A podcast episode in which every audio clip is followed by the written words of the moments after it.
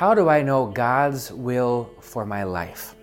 How do I know what career move to make? How do I know what college to choose? How, how do I know if, if I should make this decision to move my family across the country? What is God's will and, and how do I follow that?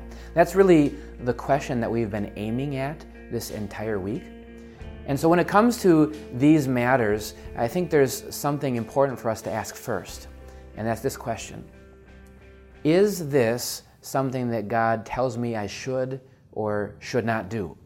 So if I'm in the store and I'm thinking about swiping these clothes and, and stuffing it into my bag, or if I'm thinking about cheating on my taxes, the answer is no, I shouldn't do that. That's not according to God's will because He tells me, you shall not steal. Or if I'm thinking about helping out someone who's in need or showing loving kindness to my spouse, communicating lovingly. Uh, yeah, those are things that I should do because God tells me His will is for me to love others, to help others, etc. So the first thing to ask is Is this a spiritual matter where the Bible would guide me in the choice that I should make, yes or no?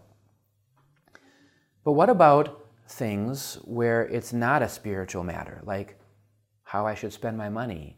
Or again, what career choice should I make? Or even, how about what color socks I should wear today? What, what do I do then? Well, understand the things that God gives you to make these kinds of choices, where where you do have some freedom of will, some freedom of choice. God gives you a heart with feelings and emotions. God gives you a brain with intellect and conscience and, and wisdom and reason. He gives to you friends and family that would give you advice in, in the choices you're making, give you ideas. He gives you prayer to talk to Him and, and to ask God for uh, wisdom and guidance in those choices. So, as you use all of these things and you make a decision on what to do, you can be confident yes, that is actually God's will.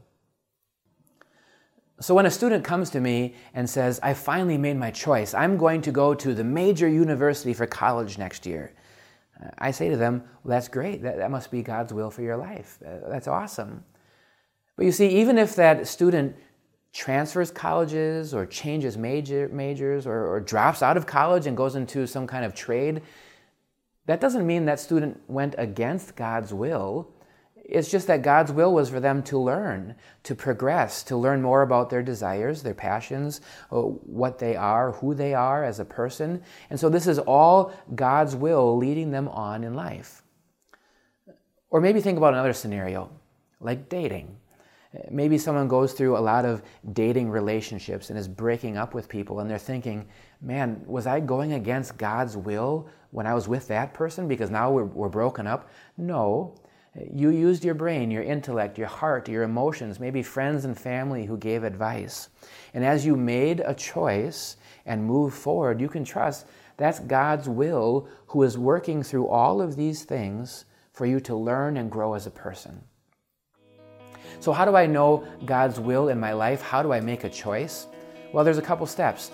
You use your brain, your intellect, your knowledge. You think about it, you pray about it, you consult with friends and family. And if you do all of those things and make a choice, then you know that is, in fact, God's will for your life.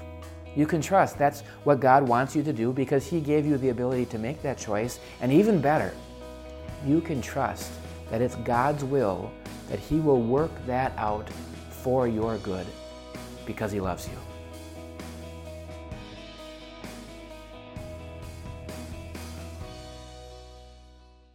Hey everyone, Pastor Mike here with Time of Grace. Thank you so much for checking out our podcast, and we'd love for this podcast to be a blessing to you in the days to come. So if you could share this podcast, subscribe so that every episode ends up in your feed, or just leave us a review, we would love more and more people to hear this message so that their lives can be surrounded and blessed by the grace of God. Thanks again, and have a wonderful day.